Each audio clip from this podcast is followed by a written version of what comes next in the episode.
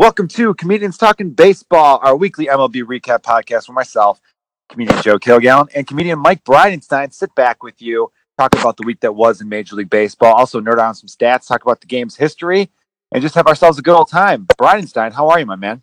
Hi, Joe. What's up, listeners? I like the energy already, uh, fresh out the gate, my friend. We uh, this is May sixth, twenty eighteen. We're recording this, so this marks twenty years since Kerry Wood, a twenty year old out of Texas, pitching his only his fifth major league start for the Chicago Cubs, did what was the unthinkable at the time, still is the unthinkable, tying a major league record that Roger Clemens had done twice before of twenty strikeouts in one game. now, you and I are both Cubs fans. We try not to have a bias, but we do have a little bit of a bias, as you should in sports. But when we do this baseball podcast, I hope fans of all teams can enjoy it. But right now, you and I have to get a little bit. Um, I don't know. We're going to geek out a little bit. We're going to become a couple homers. Let me start off by asking you this, Mike. Do you remember where you were when this game was on? Did you catch it on TV? I was a senior in high school. And so, first of all, that means that Kerry Wood is 40, which see, still seems young, right? It does. It does. Yeah, I can't, I can't believe he's 40.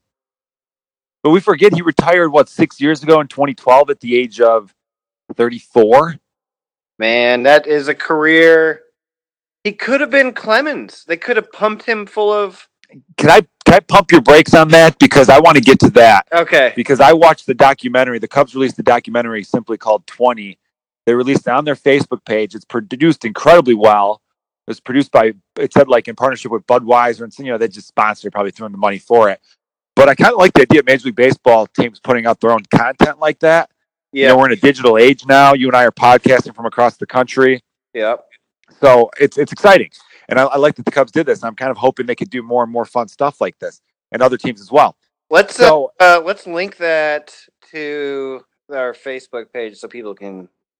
Yes, I will do that as soon as we're done recording. I will do it. Definitely link that. I'll, I'll tweet it out as well. You're right. We should, you know, let's. We, I'm going to try to get better with the social media. You and I both have both been a little bit more active with promoting the podcast, taking ownership in the podcast, being proud of ah. the podcast. I, I want people to listen to this, and that's why every week I kind of say, "Hey, I'm figuring out how to make the sound quality the best it could possibly be, and we're going to get to the point." You know, it's still it's early season for us. It's it's May. We're 20 games into the season, or 30 games in, I should say. We didn't So even we're getting there. training. We did not have spring training. This is still our spring training. But I'm telling you, people, by June, this can be a smooth listen. Listen, right now we're Shohei Ohtani in spring, and now we're gonna be Shohei Ohtani in Japan Or in freaking Anaheim, man. That guy's on or fire. or in Anaheim, the Japan of Los Angeles. It really is good sushi in Orange County. That's what it's known for. They're known for Portillo's and Japan. Yeah, and Knott's Berry Farm. All right, let's talk about the Kerry Wood thing, though. I, I I know you're going with the whole he could have been this, he could have been that, and the documentary gets to that, and it actually kind of teared me up a little bit because I was such a diehard fan of Kerry Wood, still am, and I got we have some stories there. But you were a senior in high school when you watched that game. I was in seventh grade, so I don't want to make you feel bad. Uh, I'm a little younger than you. Well, I'll never forget it. Hang on though, Joe. The listeners are probably going to want to know. This is a pitching po- uh, documentary. Did you finish it? All right, you got me with that one. Uh, Those of you who have been following the podcast, I think in episode one or two, I brought up the documentary Fastball, which is on Netflix. Highly recommend. And I did not watch the whole thing, so I was talking on my ass because I just watched the first 40 minutes. I did the whole thing where I watched the first 40 minutes, fell asleep, even though it was really great. I think I was just tired when I popped it in. Sometimes I do that. I'll, it'll be like 1 a.m., and I'm like, I should go to bed. And then I'm like, you know what? I'm stupid. Who cares if I have to be up for five hours with my one year old? I'm going to watch one more thing. And it's always something really interesting. And then I end up dozing off, even though I'm having a good time watching it. But I figured, I'm like, it's about a fastball. I get it. Fastballs, they're fast. They're incredible. I get it. I felt like very Jerry Seinfeld, you know? We understand they move very fast. we're talking about fastballs. Let's move Yeah. faster. What's the deal with the two seamer the four seamer? How about a three seamer? You know? Why is this movie moving like an off speed? oh, that one's a cutter, huh? Does it cut? I guess it does. I kind of ran out of steam with that last one there. All apologies. Nirvana song. Though I will, I'll say this though. So I, I'm a little younger than you, but I actually did watch the whole Kerry Wood documentary, Um, I want to get to where I was though. Uh, We'll, we'll go back and forth with our own experiences with it. Okay. I remember being 13, coming home from school. You know, I got out of school 2:30. I lived 13 houses from my grade school. It was right down the street, so I got home at 2:32. And my dad, normally he would have been at work, but I think he had something going on, so he was going into work late. Because I remember him leaving shortly after I got home, and he worked for Chicago Park District. And he was like, "You got to check this kid out. He's got like 11 Ks after four innings or whatever the number was." and he looks his stuff is unbelievable right now. And I go, oh, cool. And Kerry Wood was already hyped. I remember watching his first start on a Sunday at my grandma's house, like at a family function, and it was against Montreal, and everyone being like, wow, he throws 98 or whatever. They didn't even have the radar gun at the time, you know. hmm And so I, I then was glued to the TV. I just sat there watching everyone. And as the Ks were getting up, you know, in the left field bleachers, every time a strikeout, they had these special Ks that were made up. And before we go back to your experience, this part was crazy to me. In the documentary, they showed the guy who was obsessive, like a real passionate guy. They had his son. The guy since has died, but they had his son in the documentary talking about his dad and why the how the K's came about. And it was basically there were two broken bats made the letter the K, and then put a ball in between it. It's a really cool design. I don't know if you remember it, or, or at least cool for 1998 as far as graphic design goes. I don't know. I'm sure someone, today would be like, "It's kind of corny." Um, but I do you remember this? Uh, in the in that row of people holding up the K signs, there were a lot of people wearing NBA jerseys. Oh yeah, because the Bulls, the Bulls were the shit in '98. The thing was, there was no one wearing a Bulls jersey though. The Bulls were the shit in '98. They won um, their third title for, for the second time in a row. They repeated the Yeah. repeat.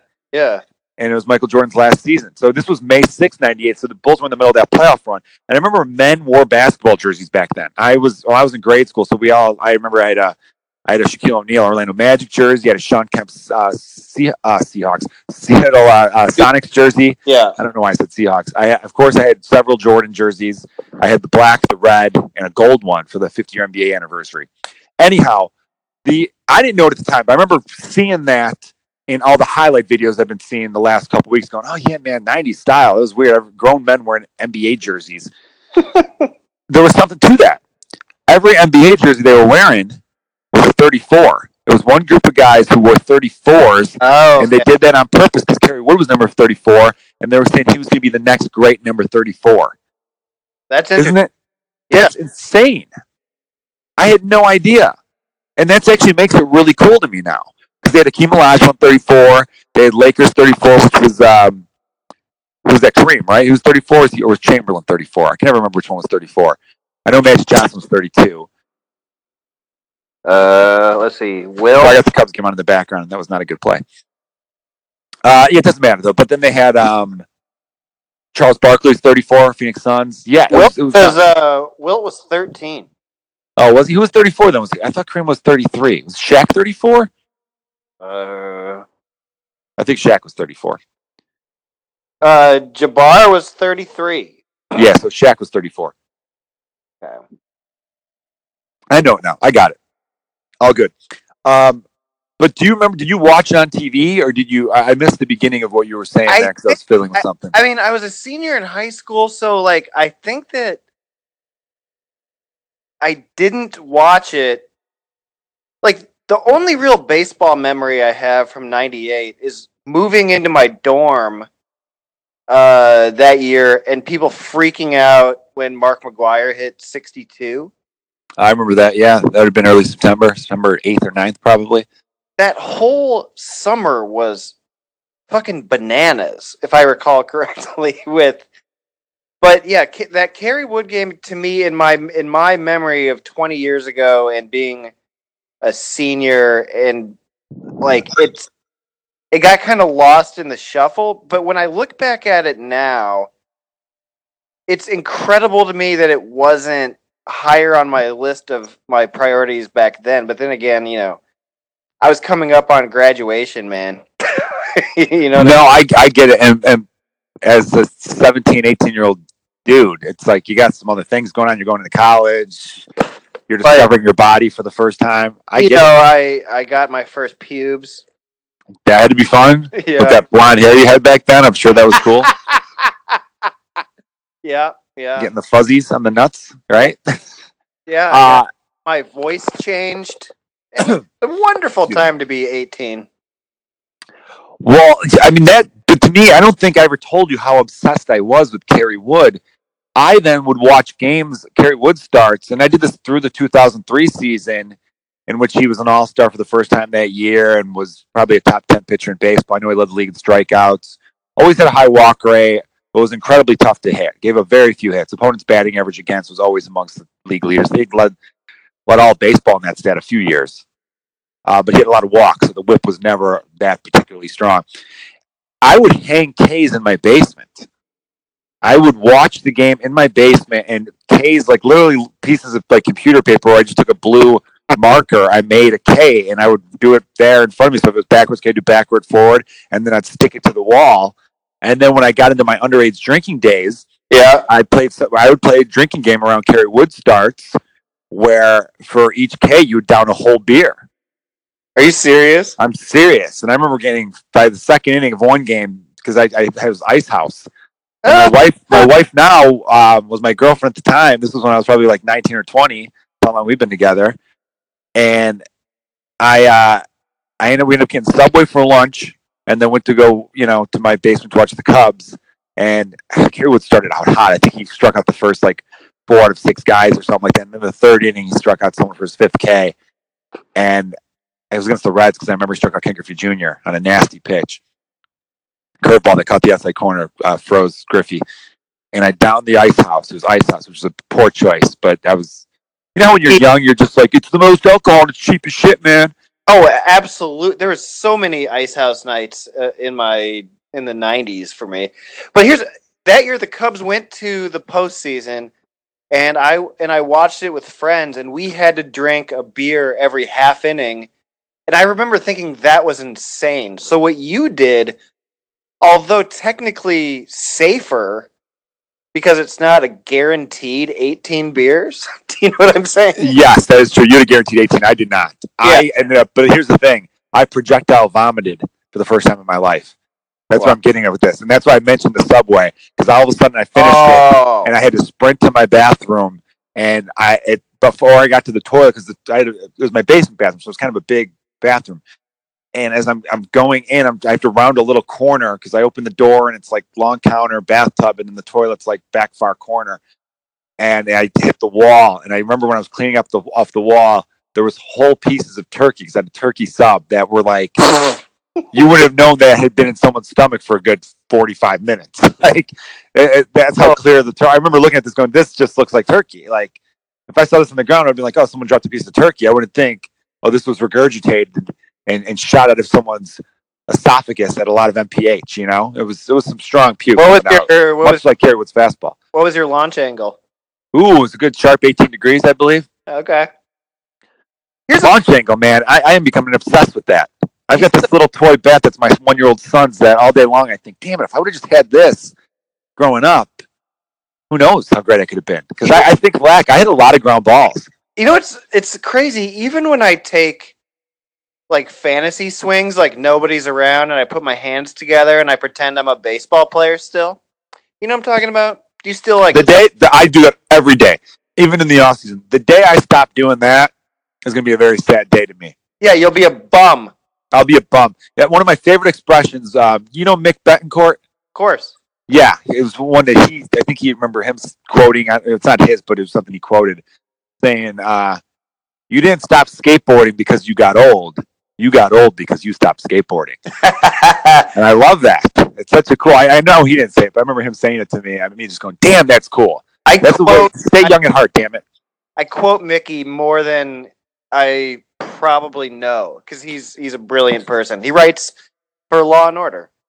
Yeah, I mean not anymore, but yeah, he worked for Law and Order SVU for like four or five years, and then he's there's there's, there's a show called The Purge. I don't know if it's out yet on USA Network that Right. he's the executive producer on, and he writes for that. And he wrote for Chicago uh, Fire for a little bit. And a great comic, a great comic who Hilarious stand-up, great storyteller. So here's a fun fact about 20 strikeout games that I remembered just now. Can you name all four of them? You named three of them, and then you, we did not mention. Max Scherzer, Correct. two, two Roger Clemens, Max Scherzer, Kerry Wood, of course. I always felt bad for Randy Johnson because it was an extra inning game, so it doesn't count. But he did strike out 20 in nine innings. Yeah, he's well, yes, and he struck out 19 in nine innings twice. Yeah, he's incredible. What is that about? So Go ahead. I'm sorry. So when Max Scherzer struck out 20 Tigers in 2016, their manager was Brad Ausmus. When Kerry Wood struck out 20 Astros, on that team was Brad Ausmus. And in yeah, 96, when Roger Clemens struck out 20 Tigers, one of the Tigers was Brad Ausmus. So that dude has been on the losing end of three fourths of those. that is unbelievable. Good catch. He is like the Todd Lincoln at assassinations of 20 strikeout games. I, I had no. That is incredible. And he's not managing anymore. And I think if you're going to hire him, you'd look into that. You know. I wouldn't want to be Kind on a team managed by Brad Ausmus when Max Scherzer is up again. I'll tell you that much. Max Scherzer, by the way, had 15 Ks today in six and Yeah. two thirds innings. Yeah, guys, when he's at his best, like what is the guy's ceiling? You know what I mean? I feel like Kerry Wood. First of all, the- one thing I always think of when I think of Kerry Wood, and I know that I've always I've mentioned it on the show before, is that my buddy Travis, uh, who was an all-state baseball player with like a 650 batting average, who went on to play at uh, Northern Iowa, played baseball, then got drafted by the Cubs and faced Kerry Wood in spring training in the Cubs organization and said it was the most unhittable shit he'd ever seen in his life. That's what I think of when I think of Kerry Wood because he had some of the most ridiculous stuff in baseball history. He just had to. It it was ungodly, and that was that's another way you could judge how great you are, how great his stuff is by hearing the people who faced him. Yeah. because I, I've been reading a bunch of stuff about Kerry Wood the last week leading up to this. Like, I know we both had the task of let's look at the greatest and most dominant games of all time. I found a bunch of quotes. Chipper Jones said Kerry Wood had the best stuff he'd ever seen. Then that says something because that is one of the greatest hitters of all time. Yes. And Damian Miller, who was the Cubs uh, catcher in 2003 when they went, you know, so the Bartman year, so close. Yeah. He had also caught Randy Johnson. He had caught Curt Schilling because he was the starting catcher for the Diamondbacks. Wow. And he also was a starting catcher for the Oakland A's when they had their big three of Mulder, Zito, and Hudson. And he said Kerry Wood had the best stuff of anyone he's seen. And it wasn't even really for debate. Because they asked him that question. They go, You've caught this guy, you've caught this guy. Who, you know, I would Johnson. He hear. said Wood. He, he said Wood before they finished the question. And He Oh, goes, Really better than Randy Johnson, better than Curt Schilling? He goes, Yes. It is really, it's, it's, and it's, it's, he's an easy number one. It's not even like, well, on certain days, maybe Randy. He goes, Randy was dominant. I'm not taking anything away from those guys. They were more consistent with their stuff. And, and obviously they had, you know, their better uh, longevity, of course. But he said Wood, when he was on, it was electric. And everyone used the word electric. that's that's man. I would. It makes me sad, right? Doesn't it make you sad? The documentary actually ta- That's what I- touches on that. That's what I was thinking about. Also, I want to say about Kerry Wood.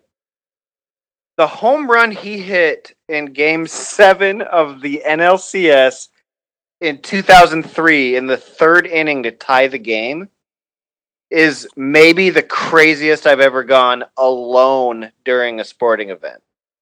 You know that same basement I threw up in I was talking about? Yeah. I was watching game seven in the basement because I this was back when I was superstitious. Remember, we talked about it in a couple podcasts ago yeah. about how I'm no longer superstitious. I don't believe in it anymore. And I think, you know, and I've helped you through that.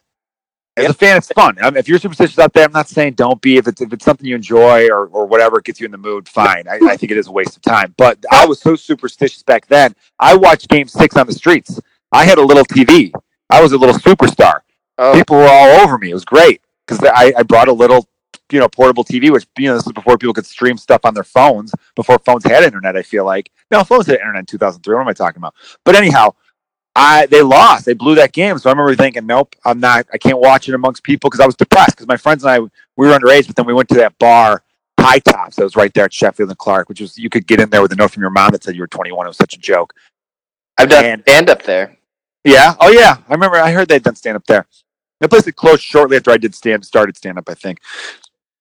Anyhow, everyone was in there like partying. Oh, we got tomorrow. It's gonna be great. I remember being like, I, I want. I don't. I want to go home. I don't feel like you should be celebrating if we just lost Game Six. And I know people were trying to be on the bright side of stuff, but I was.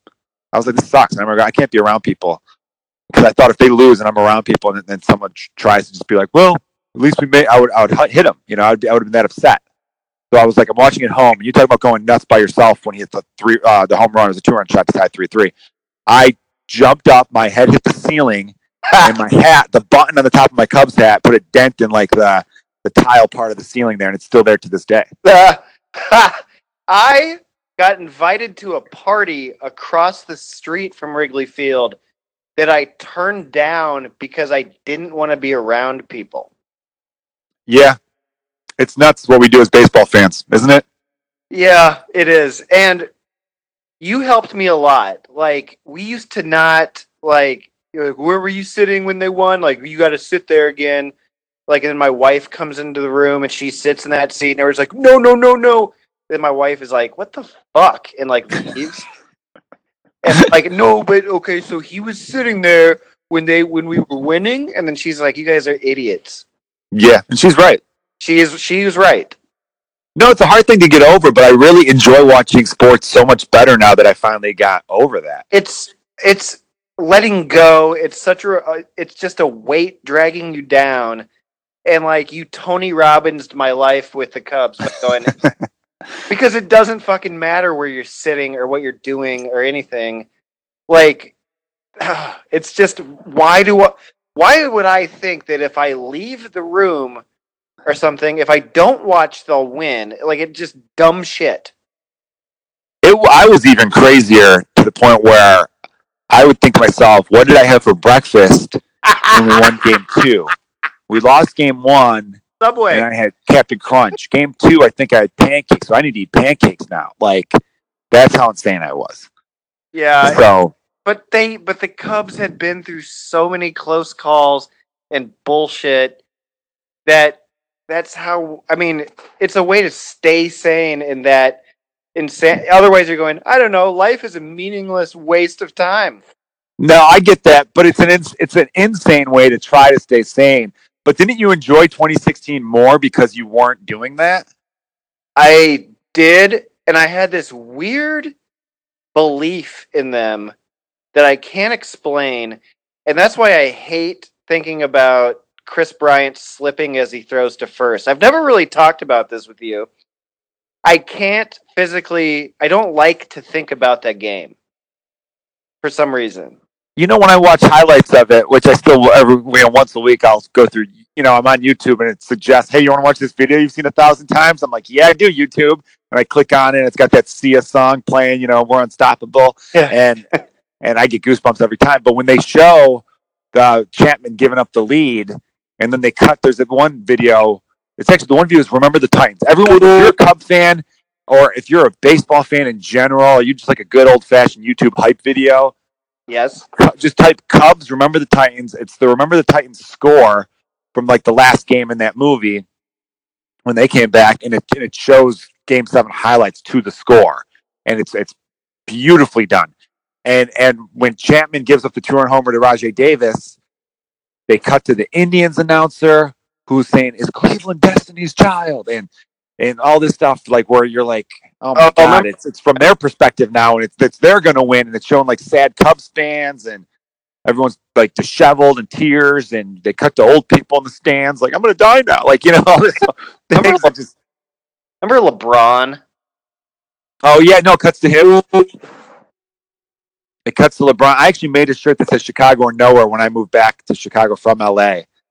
Yeah. And LeBron is famously wearing a Cleveland or nowhere shirt. Which when he what that- signs with another team next year, he's gonna look like a real jackass for having that shirt out there. Mm, or he's going to look really cool because he's LeBron. Well, he's amazing. I know I'm not knocking LeBron. He's fantastic. But that shirt is always going to be a part of that highlight reel of him going Cleveland or nowhere. And if he's playing in LA next year, people are going to be like, oh, Cleveland or nowhere or LA, you know, something like that. Either way, I'm not knocking LeBron. He's one of the greats. So I, uh, I know what you mean though. You you don't like to watch that game seven or think about that game seven. When that part happens, I still get this mother. Come on, dude. And then I have to remind myself, but th- the story comes out great. That's why Game Yeah. Seven. Yeah. You know, we we joke talking about the greatest baseball movies, and you said the Cubs documentary about them winning the World Series. Forget all that. The Cubs Game Seven. We've talked about this before. As a script, would be like, look, this is great, but it's almost too amazing. It's Yeah. Hollywood wouldn't buy it because it would be too perfect. But as a movie, that That's it had that moment of all is lost, and then the heroes come through, even though you thought maybe we weren't going to come through. That's the thing with baseball, though. Like every time that we, like we were talking about movies and stuff, and I've read baseball books uh, before. Like uh, Michael, not Michael Crichton. Somebody wrote. Tom Clancy wrote a baseball book that I read. One of the famous. No, I know you're talking about. No, no, no. Matt Christopher, and the book is called "The Kid Who Only Hit Home Runs." I was in the Matt Christopher fan club. He wrote all these twelve-year-old uh, books about sports. well, Touchdown Tommy, good book. the guy wrote a book about like the 1973 season, but he like it's an alternate universe type of because he switches it, and I'm like, man, you know what happened in 1973 is when those pitchers traded wives and dogs with each other in real life. So no matter what happens in any book or movie, like real life baseball has had crazier shit. Yeah, I mean, I've always I've always talked about this with friends who uh, who like sports about how I kind of feel bad for people who don't like sports, is because it's the best reality television. It's Yeah. real reality, and it's the best. And you can't script the stuff, and you never know what is going to happen. And there's a good chance you're going to see something you've never seen before, which is what they, when they're in the documentary about Kerry Wood's 20 strikeout games, they're talking to Pat Hughes, and he says this was 20 years ago. It was last week. And though that's something that only I feel like only sports provide. Music does it too. You see a great concert or any live performance, it'll stick with you the rest of your life. But there's something about sports, like I was saying, those hype videos that give you goosebumps, reliving the moments, and even like you were even saying, you know that Game Seven turns out to be this magical thing, but it's still kind of hard for you to digest. I, I guess that it's just mind-boggling to me that 20 years ago, Kerry Wood struck out 20 guys, and that he. Yeah, it is really unbelievable. I mean, he's- and to talk about Max Scherzer though, but hold, but hold on, and he's still. Oh, I'm sorry. 20 years ago, he did this shit, and he's still right now the same age as James Fritz. Yeah, that's a comedian friend of ours. Everybody. Uh, yeah, I know, and then that's nuts. That is nuts. That he's only he's forty. He did that at 20. 20 strikeouts at twenty. That's Has any? Here's a fun thing for you. Any other pitchers strike out their age? oh shit. I mean, how old was Clemens in '86 if he was born in '62? No, he was older. Clemens played college ball too, so he was older than that. Randy Johnson in '97, I'm guessing, was older than 19. Yep. And then, I mean, You're just gonna. Uh, you're not gonna get it. Should I just tell you? has anybody? Yes. One other person? One other person struck out their age. It almost, you could almost argue, it's kind of more impressive. Fuck. So the dude is what, 18? I'll tell you. I'll just tell you. 17 strikeouts by a 17 year old Bob Feller. Oh, you know what? I'm looking at Bob Feller's name on this list. The heater from Van Meter, baby. But no one's going to think, oh, he must have been 17 when he did that. That's incredible. To strike out 17 at the age of 17. That, that's what a, phen- a phenom Bob Feller was. Oh. That he was pitching Major League Baseball at 17. That's a dude who got ruined by World War II. Yes. It- It's, that's true, yeah. But what an arm. I mean, he's featured uh, heavily in the movie Fastball, in the documentary Fastball. It's weird to call it How would you know? I watched it a second time. Come on. I told you I finally watched the end and I got it. I'm like, oh, yeah, wonder- wonderful. They did a good job. You know, these people make documentaries know how to leave some fun stuff for the end. Otherwise, it's just, okay, cool. That Pretty much the same thing Cubs, 80 minutes. the 2003 Cubs team, Kerry Wood was their third best pitcher that year. Was he statistically or war related? I, I think that uh, Zambrano's rocking like a five WAR that year. Damn. Yeah, and then uh, I think Prior, I'm not looking at it in front of me, had a seven eight, which is the greatest Cubs WAR pitching season of my life. I mean, that's better than Arrieta, anything Maddux did. Is it really now? I mean, let me go to. Hold on, I'll look it up. I'll look it up. Um, talk about look. look I, you mentioned Max Scherzer, and I wanted to mention Max Scherzer because I was looking up other Kerry Wood games. Actually, you should look it up because I can talk while you do that. See, we don't have a producer, people, in our ear going, "Don't worry, I'll do this, and I'll let you know what's up," like they do in sports radio. Yeah. Kerry Wood, though, I, so I remember they said Max Scherzer striking out 15 and six and two thirds is the most amount of strikeouts for that few innings. And I remember Kerry Wood having something really sick because I remember being mad at the time because I was too young to realize pitch counts. Kerry Wood in the 2001 season, I believe it was 2001. I have to double check. I have it saved on my phone. It's either it was 2001 or happened in 98. No, it was 2001. Positive now, 2001. Struck out 14 guys in six innings. Dang. He had a start where he only went six and struck out 14. Was there a game in 2016 where Scherzer was facing the Cubs where he struck out like the first 12 batters or something? It was something close, like 10 out of 12 or whatever. Something unbelievable. 20, uh, 2003, Prior had a 7 8 war. Zambrano had a 4 7, and Kerry Wood had a 4 2.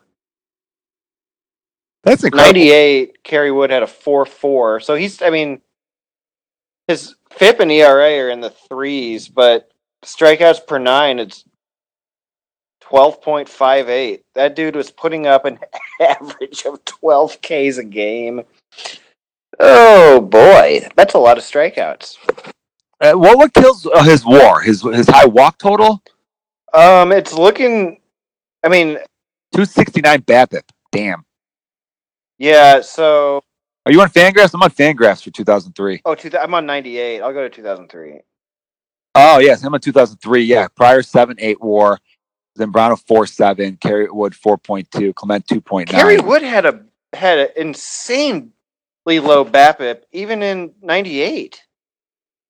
Kerry Wood's rookie season. When you think about it, he struck out 233 batters in 166 innings, which I think that yeah that 12.6 K rate or strikeouts per nine wasn't that the record for a starter for a while?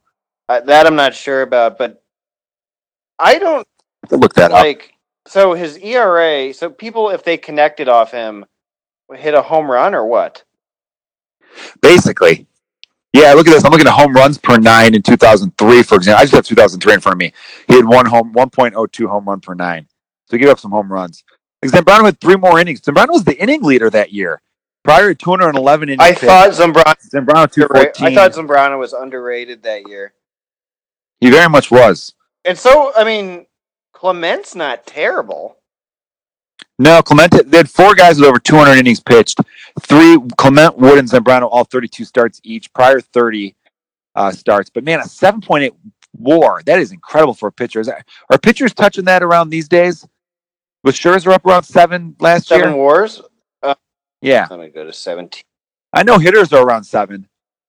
I think Altuve and and, and Mookie Betts and um, Judge and uh, Trout were all in the Well, Trout, Trout year. hit a seven, like going injured half the season. Yeah, he's, he's Sale and. Kluber were in the sevens. You and I are going to start this campaign. We're going to do viral videos. I decided I'm already calling them viral before they're even We're gonna make viral videos. of why of how we're going to make Mike Trout a household name because he is not a household name. He's not. You ask the average person, they don't know who Mike You Trout ask the average person in LA, they don't know him.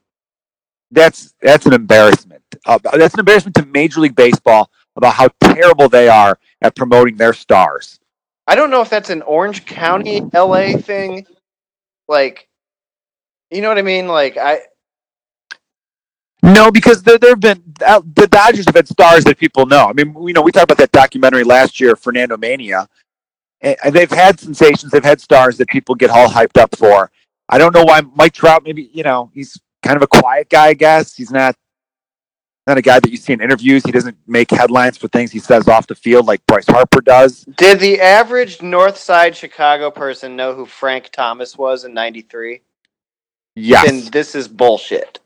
I would, I would, I would 100% say yes because he won MVP that year. No, they definitely knew it. I knew who Frank Thomas was, but I'm not average. But I guarantee you, the average did. The White Sox were good in '93 too. They won the AL West. Yeah, that- they had a great team. That's that what year. I'm saying. Like, Mike Trout, does he need to go to the postseason? The postseason would definitely help because I feel like that's the one time the postseason Like, does America, and the All Star game to an extent. does America know the Greek Freak from the Bucks? Like, do people? No, I don't think. No, I don't think he's known because his name's complicated and because it's Milwaukee's a smaller market. Anaheim is a small market, but I feel like when you are a guy who is everyone's like, this is Mickey Mantle. This is a guy that could be better than Mickey Mantle, even with, the numbers he's putting up and the career path he's on. Is it's incredible to me that he should be on everything with the Major League Baseball. Should have Mike Trout's picture right next to it. The way the, the NBA is by far the best at promoting their players. The NFL is pretty good at it too, but baseball has always been bad. By the way, tweet at tweet at me and Joe. Go up to your if you have a wife or a girlfriend or a significant other in general, but I I just want to say wife in or, in my head. Go up to her and go. You know that Mike Trout is basically our generation's Mickey Mantle, and just tell me their response. Yes. Tweet that. I, I want to do. Here's what we're gonna do. This is actually too good an idea. I can't put. I can't put it on the podcast. I'll text it to you later. okay. I, I don't want someone else to take this idea. Sorry. I just. I just teased. I just cock teased everybody. I guess. Oh, I got or, you. or I got you all hot and bothered, and now I'm not going to give you the info. reaction videos. Yes. it's not gonna be that, but I got. I got a good. Uh, I got a good little plan here. Okay. So, I um, you know, just to wrap up the Kerry Wood talk, I'll, I'll go back into the documentary a little bit, and you know, I wanted to commend other great pitchers too, and and you, I'll I'll wrap up with the documentary, and then you'll go down the list of the top five greatest pitch games, and how I think they're all no hitters except for Kerry Woods, which really in the documentary they have the Astros broadcast. They play a clip from that of Kerry of uh, the one hit Ricky Gutierrez's hit. And Jim Deshaies, who's the Cubs announcer now, he's the Cubs color guy, was the Astros color guy at that time. So kind of cool coincidence. Oh, that is cool. And he says, yeah, he says on the live broadcast, he goes, I think I think that's an error. That's an error. But they gave Ricky Gutierrez a hit. And if that was an error, then it's a no hitter with the 20 strikeouts. And it makes it a little bit more impressive. Just a tad bit. It's still incredible, don't get me wrong. Yep. But it is funny because they talked to Kevin Orie in the documentary, and he's even was like, "Give me an air, give me an air. I wanted to an air." And there was even people holding up signs in the, in the at Wrigley saying E5, which they these people had markers on them, I guess back then. I don't know. Someone's making signs. I got okay. So, in order for me to explain how I'm what I'm saying is the greatest uh, pitch games of all time, I need to probably explain game score. Yes, explain game score. Game score is a stat, Came up by Bill James. it's a stat devised by Bill James that you start with a certain number of points and you're deducted for walks, for home runs, for hits, for runs given up. But you're rewarded for every inning you go after the seventh. You can find the formula on baseball reference, I think. And basically, I'm going to say a 75 is good. Like, Okay. an 80 is a masterpiece. You hear that like on ESPN all the time, like today so and so threw an absolute masterpiece.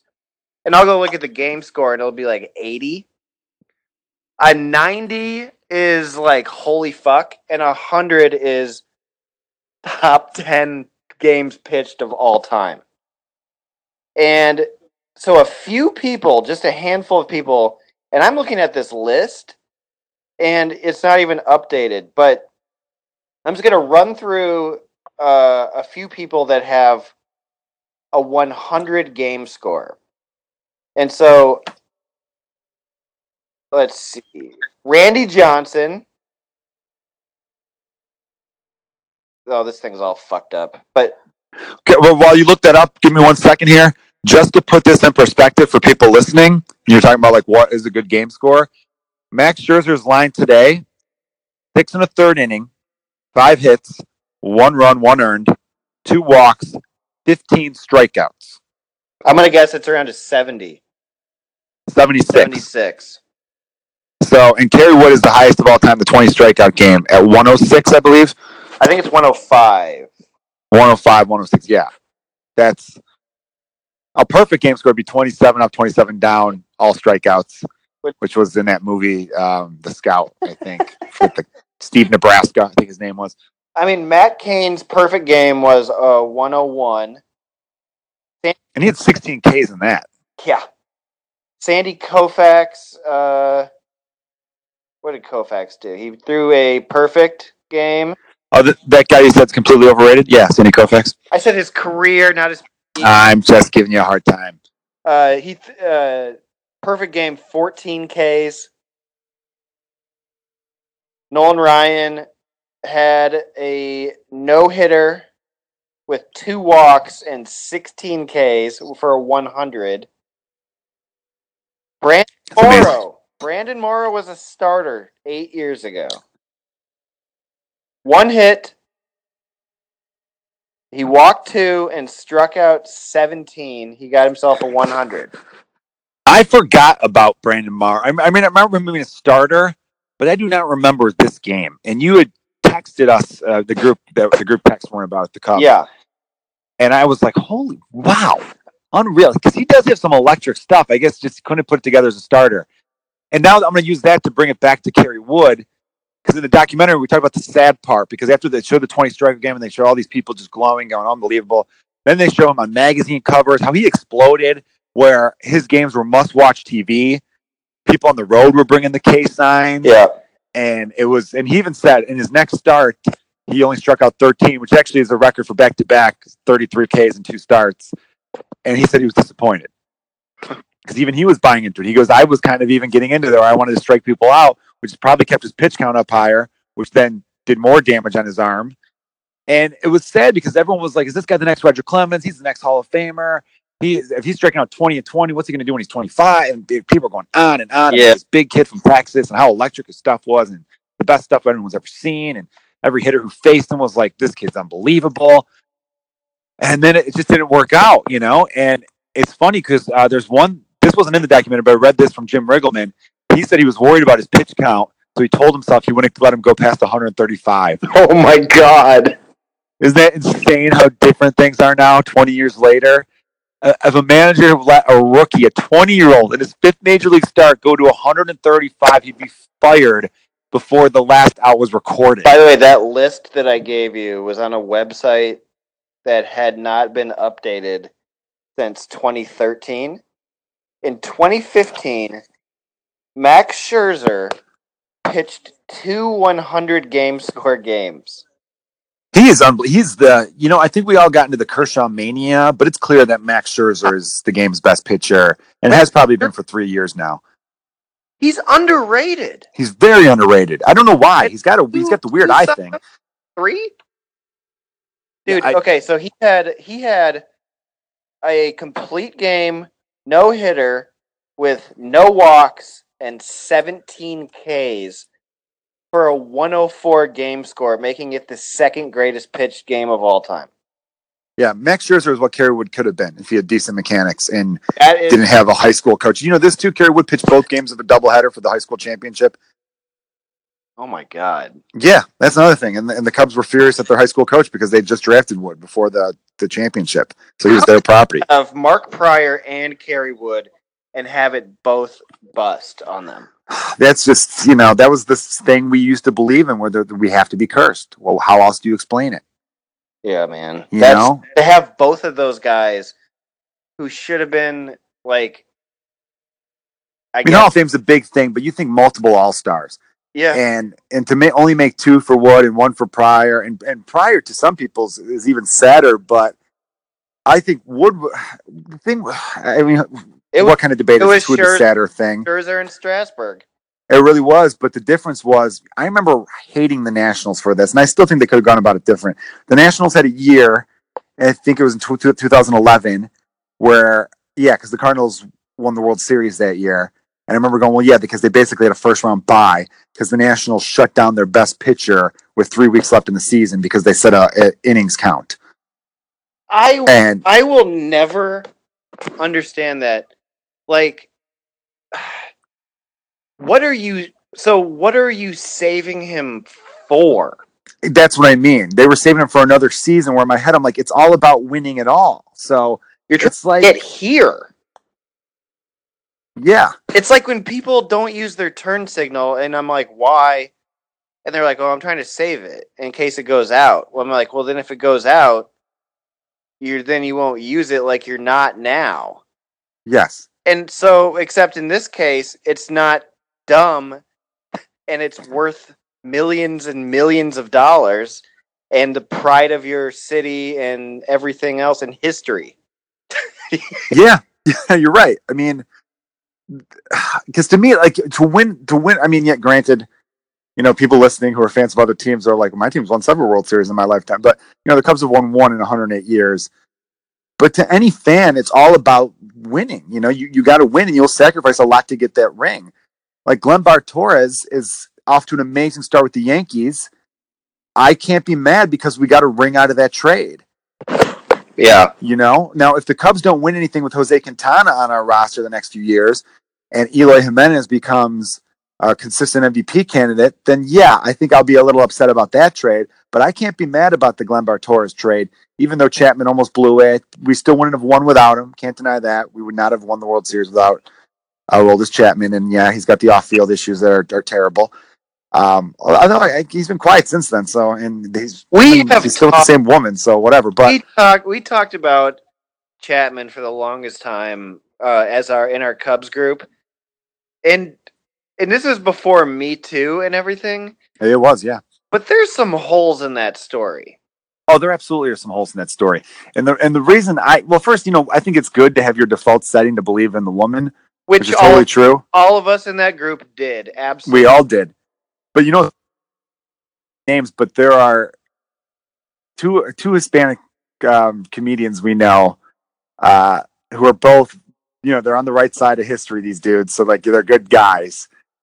And both of us, both of them, had told me, yeah, I don't think white people get Hispanic people. Um, there's there's a good chance that that's all just drama, and that's just how, you know, he he, he was saying if every time the cops called when Hispanic people were yelling at each other, then we'd be suspended from every sport. Like he was just like, that's just a different. Culturally, That's a different uh, temperature that they run they run at.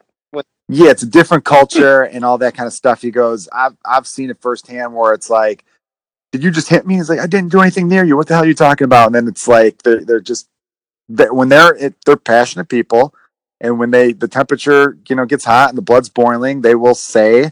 I'm not saying he actually did do this. I I, I don't think he did. I think I think it was one of those things where maybe he bumped her. I, this is so bad because I'm coming off like a like a like a jerk right now, but I know. you're right. There was a lot of holes in the story. There was there was the TMZ uh, Sports is one of those things where you're thinking it's TMZ. Who are they? But they broke the Ray Rice story.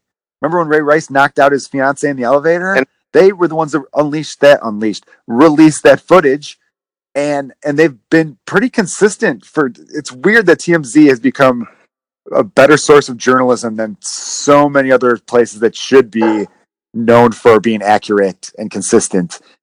Anyhow, they had a picture of her neck that the police took that night. Yeah. I don't know how they get. They always get this stuff. They must pay people off. They must be. They must say to a cop, "You only make sixty grand a year. I'll give you twenty grand right now. Give me those footage. You know, give me those photos." And there was not a single mark on her. That's the thing. And that- then she later said I was lying because he pissed me off and I wanted to hurt him. Yeah. And it's one of those things where it's like people say, "Oh, she's lying now," and I'm like, "Well, it's if your defect, if your default setting is to believe women, I'm going to believe her when she says he choked me, and then I'm going to believe her when he says no, he didn't, I hate. because I believe Yeah, women, right? Yeah, there's some. When I found out that he choked her and that was what it was, and then they showed her picture and she looked unchoked, but that's just a casual observer. She could have been wearing makeup or doing anything, and It'd be weird to put makeup on uh, for a police photo of your that they're specifically taken for your neck. The photo's out there. People, you guys could Google it. So it's from her chin down. You know. I, I my default was to believe her, and my default is to think, yeah, that guy's a piece of trash. However, holes in the story. Rajai Davis home run. Fuck, fucking fuck you anyway. Yeah, I know, right? But it's weird. His teammates love him. A guy like Kris Bryant, who I think is the most character uh, in baseball, next to Anthony Rizzo. Remember in the when he was like teary eyed talking to Tom Verducci after Yeah. the Cubs won the whole thing. Yeah. He said Chapman works his ass off. He's a great guy. Like he's a good guy. So it's, it was weird, you know, kind of like, uh, I think the Cubs were happy, not happy, but like I think Theo was like, I'm not giving this guy 90 million with that history. It took a lot out of me to even justify the trade. Yeah. If you read Tom Verducci's book, The Cubs Way, there's a whole chapter about them going back and forth about going for Chapman. And, and part of the trade, before the trade was final, uh, Epstein and Ricketts had to talk to Chapman. They had like a one-on-one meeting with him before they made the trade final, which I didn't. The press did not know about. This was something special to the book, where they were like, "We need to talk to this guy. We need to get a Wow. sense of, of you know, because they probably thought if we sit down and talk to him, and we smell bullshit, we're not pulling our we're not pulling a trigger on this trade." Isn't there a thing in there too about Tommy La Stella's bats? How he tricked Rizzo or some shit? No, uh, you mean Matt Szczur? Oh, it was Szczur. I knew. Okay. Remember, so Rizzo, people said that he was using Matt Matt Szczur's bat, but because they were the same size, they weren't. Szczur's bat was smaller, and Rizzo switched to a smaller bat because he was tired. It was the end of the season, and the smaller bat actually helped him swing faster, and he was. Then he turned it around. Remember, he had a terrible series against San Francisco, and the first two games against LA, he was awful. And then in like game three or game four, he just ignited and hit like a couple home runs in a row and became Rizzo again. And that was because he switched to a letter bat, but he didn't want pitchers knowing that. You know, he, he didn't want to give that information away, which is smart on his end. I I think Tom Verducci is the best baseball writer. Yeah, I'm a big fan. You know, I didn't like him as much early on. I think he wrote one article early, like not. I mean, early on. I'm talking about like early on into my baseball, Sure. you know, life. I guess I don't know. Like this was probably like in the '98 season. Maybe he wrote something about Sosa I didn't love, but maybe he turned out to be right. Who knows? I was young. But no, he's great. You're right. He's great. He really he digs deep. He asks the right questions. He doesn't insult his readers. You know, sometimes you're reading this stuff where it's now you're insulting my intelligence a little bit there. You're dumbing it down for a wider audience, which I get. I get you got to do that a little bit. Totally cool with that. Like you know, I remember you and I talking about this a year or two ago, saying why do they still have the same traditional stats? They should throw some of the new stats on there too. And some of them are. Like the Cubs broadcast now will say batting average, home runs, RBIs, OPS. You know, they're starting to throw that stuff in there, which is good. It's still slow, I guess. But anyway, and Verducci goes on uh, Brian Kenny's show, and still isn't buying the advanced stats. And like you watch, like Ken Rosenthal goes on there and doesn't buy the advanced stats. And if I'm cool with questioning them because when you question them, and it only only perfects the other side's argument. yeah, and you know, so I'm I'm okay with that. There's there's a couple things here and there I've mentioned. You know, we get into it. You know, the whole kill the air stat that we talked about last week on the podcast.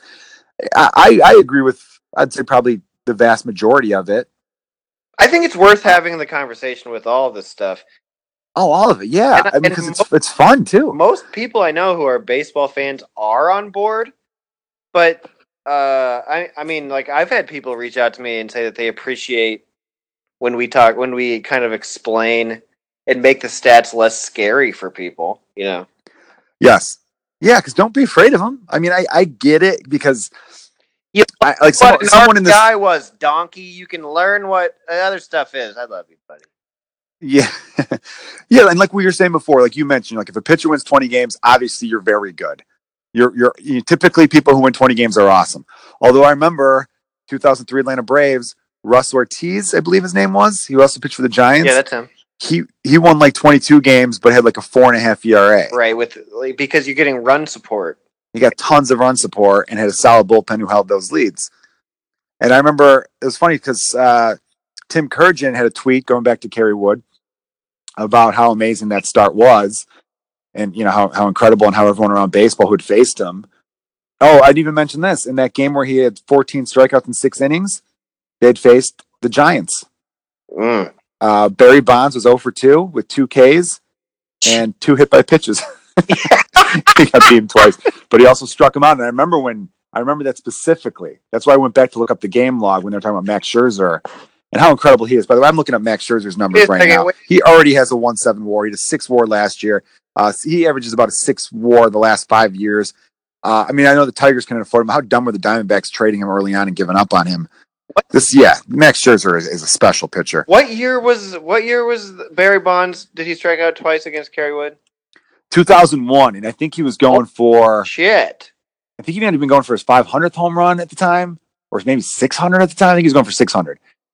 Yeah, I think he was going for 600. And I remember it was a big thing because Prior the next day had a great game where he shut down Bonds too. In two And that's what was fun. Good. No, it wasn't 2001. I'm sorry. It was 2003. Still.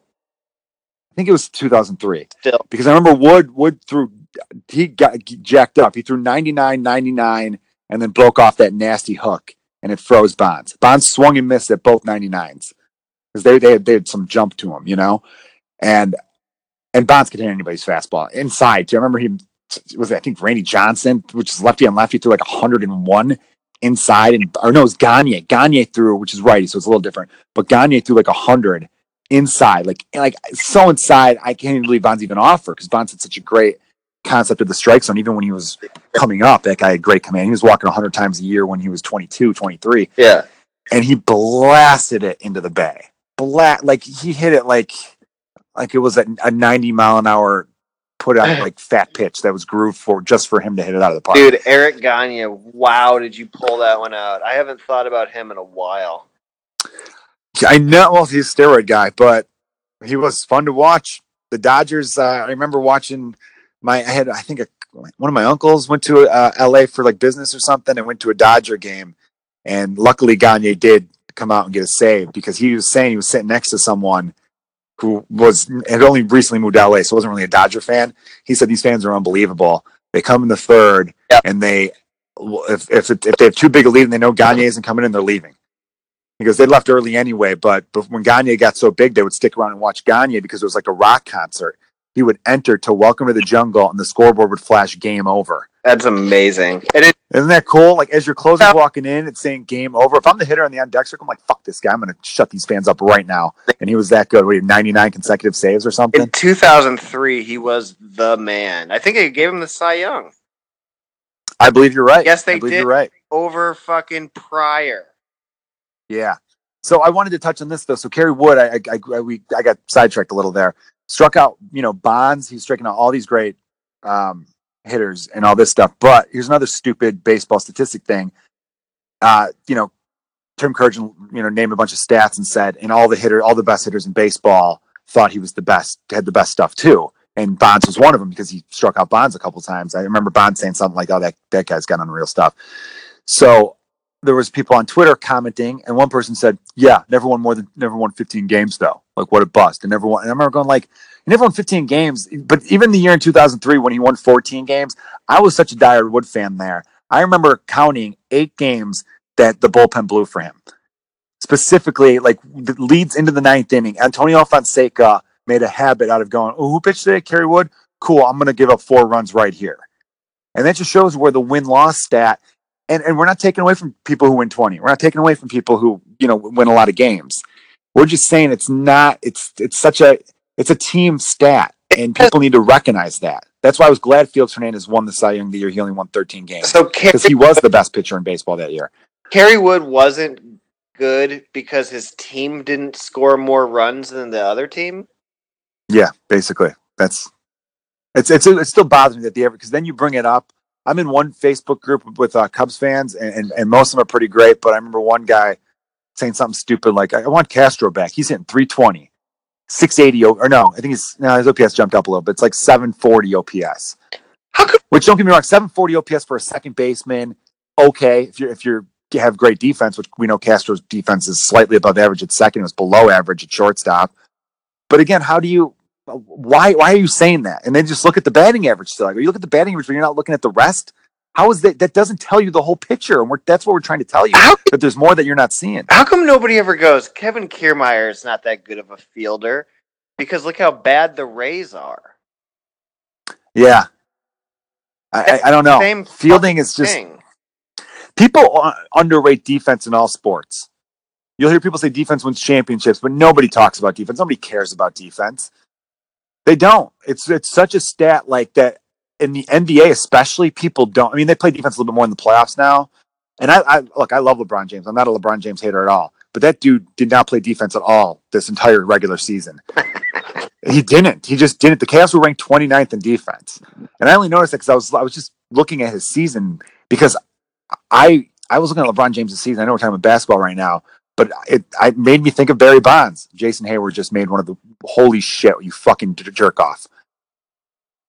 Sorry, I'm just commenting on a game that I have on right now. Unreal. That was such a stupid play. I didn't. All right. So anyway, I was looking at LeBron James because he's in his age 33 season, and it was statistically his maybe his best offensive season, one of his best offensive seasons, right up there, like his best offensive season in about four or five years. Defensively, no, not at all. It was a really bad defensive season actually, but offensively, he was unbelievable. And I'm thinking to myself, at 33, how is he? How did he go up? How are his numbers better the last four years? And I'm thinking, is he taking steroids? I'm putting this out on a baseball podcast. LeBron James might be on roids. He's gonna he's getting a second prime like Barry Bonds did. I think I saw a headline on 538 that said what LeBron James is doing is impossible. It it is.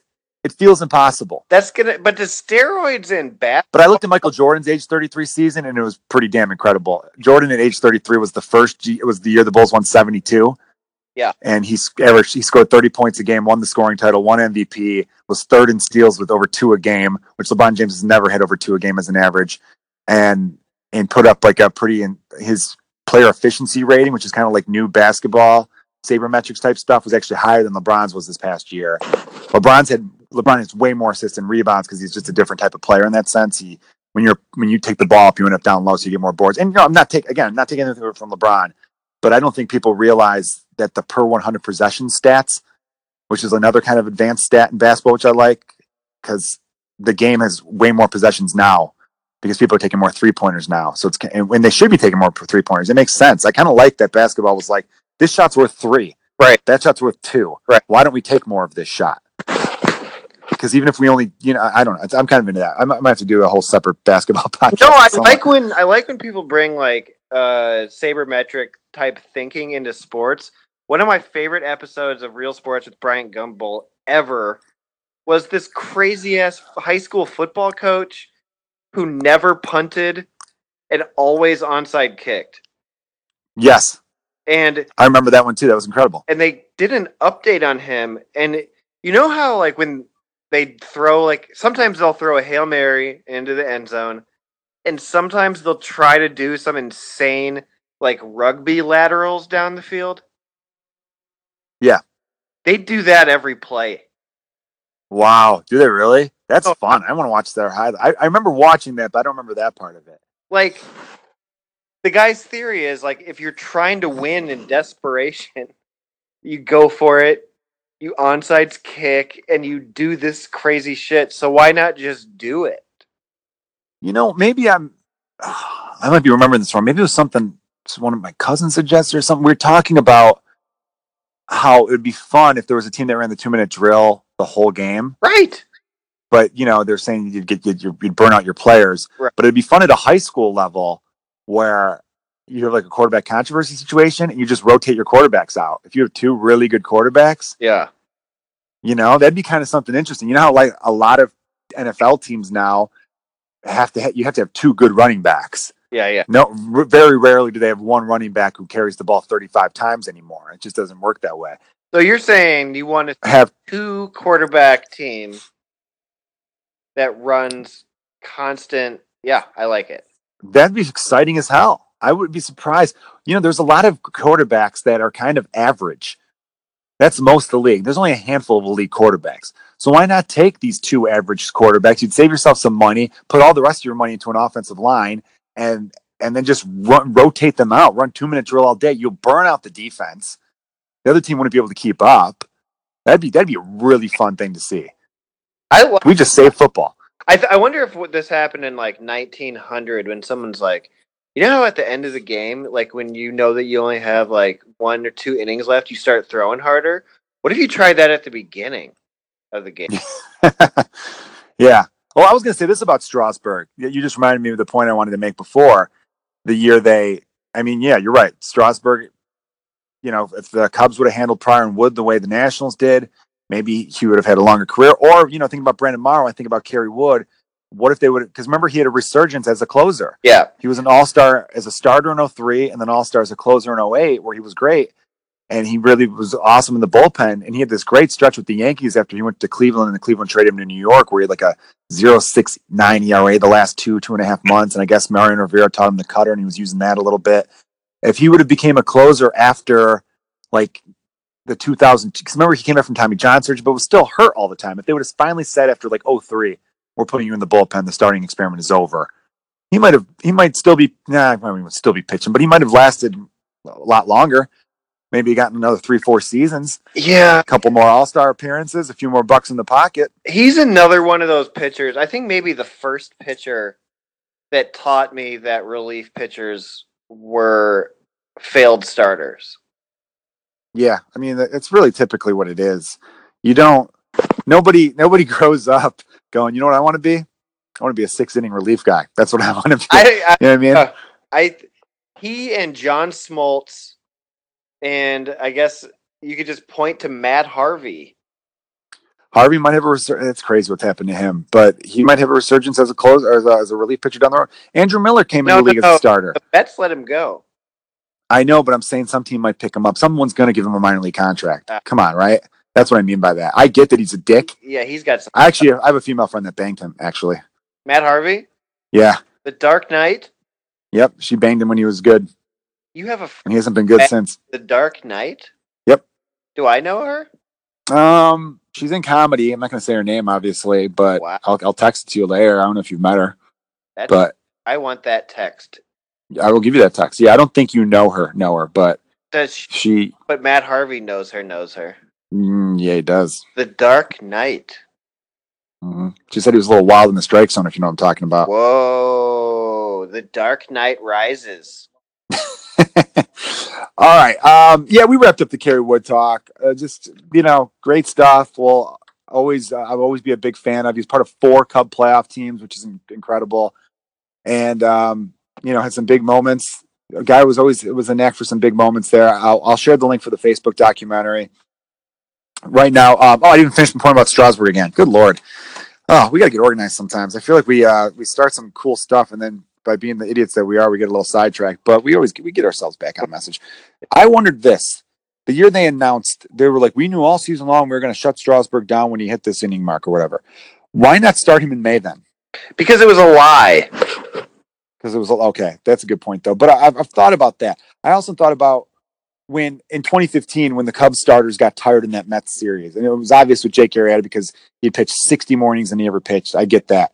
And you don't you don't know that's coming. You don't know a guy's going to go from 170 innings or 180 innings tops to go to 230. Understand all that. Right. But I do wonder going into seasons when they think to themselves, because the Cubs in 2016 were they, they realized that. So they really didn't let their pitchers go deep the first few months of the season. They were they kept a watchful eye. Um, and even last year they started to do like they would do no, it was even in 2016. Well, it helped in 2016 that they won the division by like 40 games. I'm exaggerating, of course. Um, but I think the Astros even kind of did this last year too, where they would have like a bullpen day, or they would just go, you know what, we're gonna do a six man starter. You know. Well, um, Yeah, I just think that the Nationals ran up against like they realized it was happening. They knew that they had to do damage control. They probably hoped that they didn't make the fucking playoffs. And then when it they had to do it, they had to make that decision. Somebody had to go out there and be go out there and be fucking Sean Spicer, Huckabee Sanders, and fucking lie about it.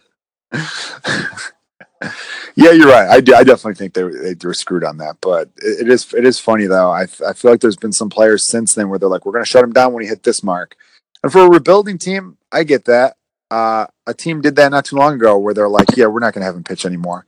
What's the point? We're 30 games out and we're rebuilding. I totally understand that. Yeah. Like the White Sox who are in a big rebuild and you know, you think about other teams that are in rebuilds. If they got you know, the Marlins have a young stud right now whose name I forget. I was just looking at his numbers earlier though.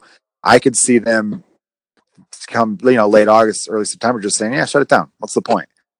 But the Nationals, I mean, maybe they were surprised by how good they were doing that year and kind of caught themselves like their hand in the cookie jar. I just always thought to myself, like, if if you if you knew that, if they were, you're right, they're lying. If they did know that at the beginning of the year, I think why not back them up then? Because isn't you want them to get pitched into the playoffs? But then again, we've talked about this before. The games in April count too.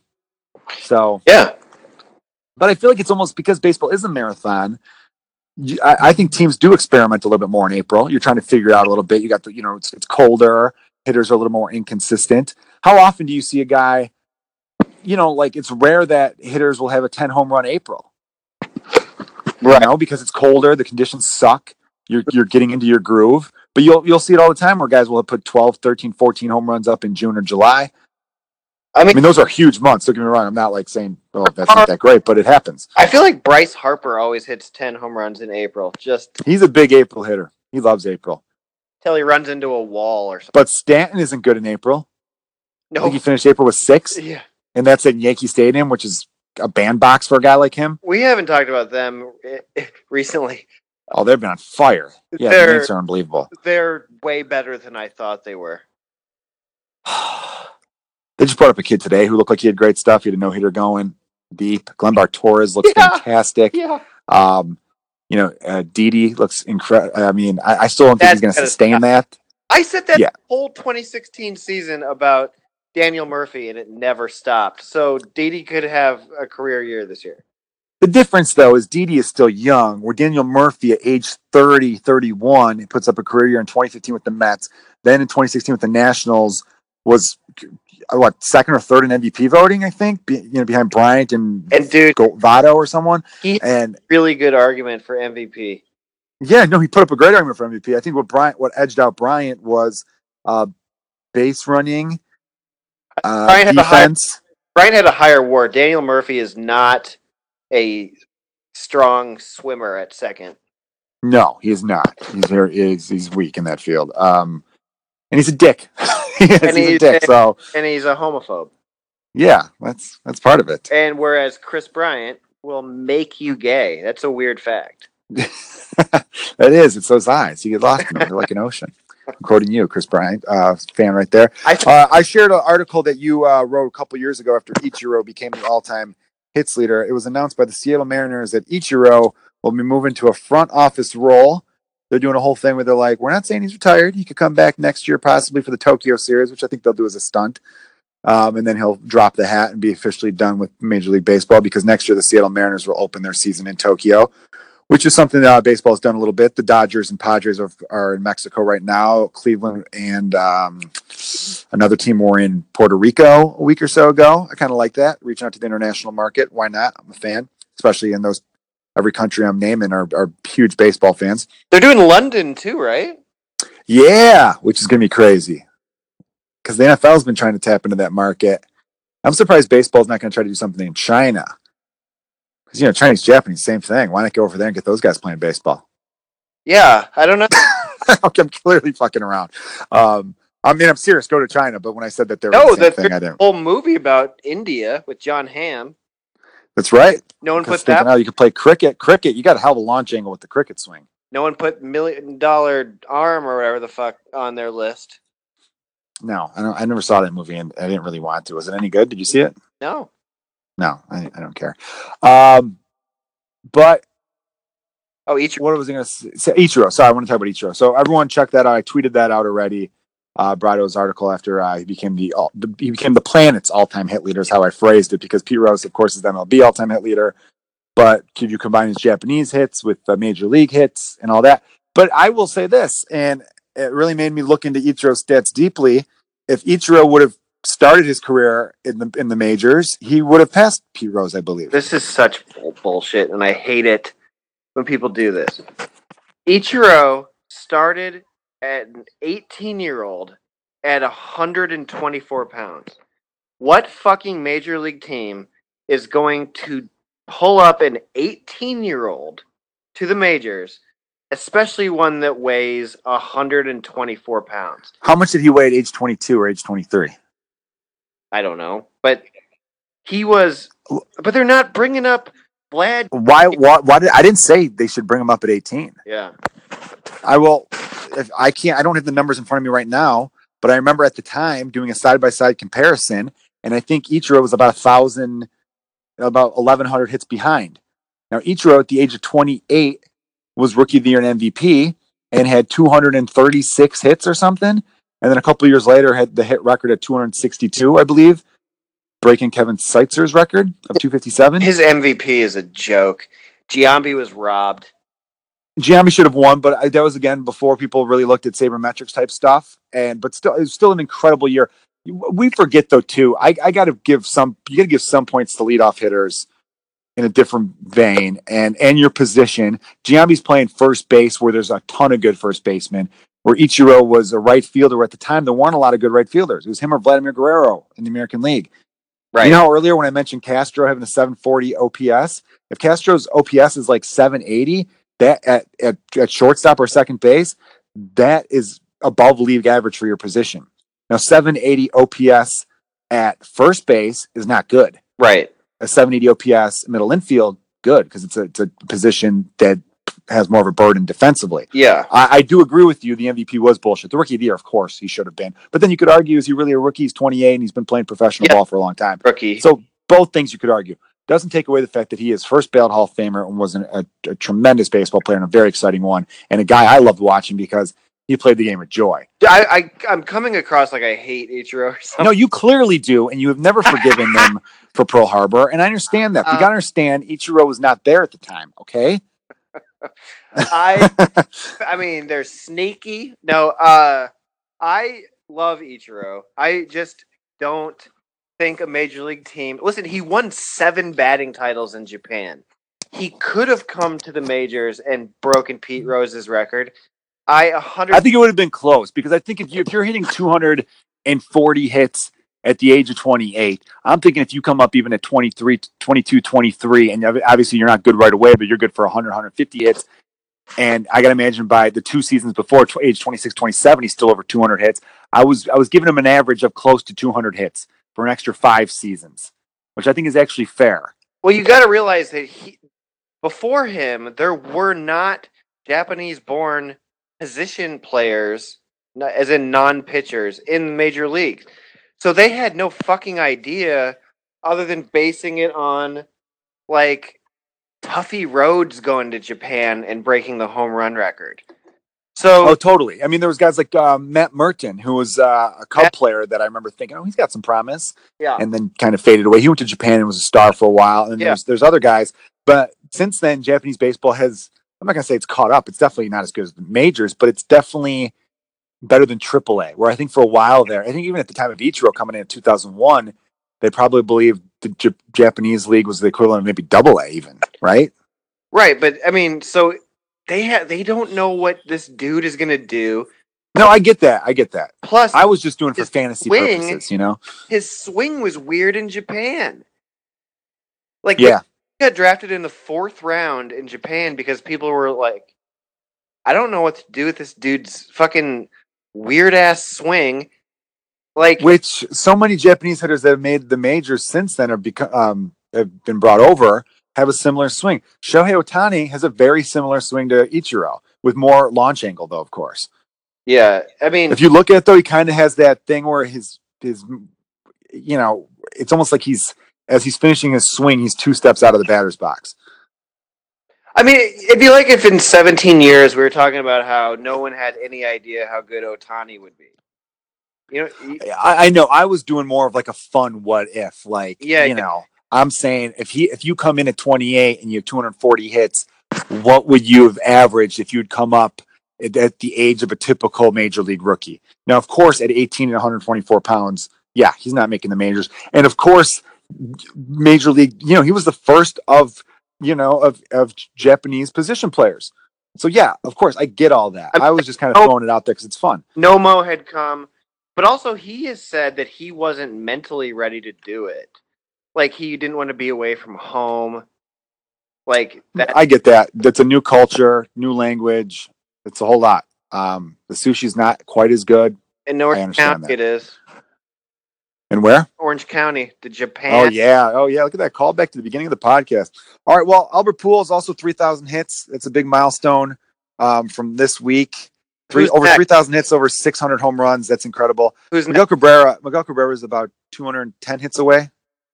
I want you to take a look at the players with 1500 hits or more and the youngest person on there, Nick Markakis.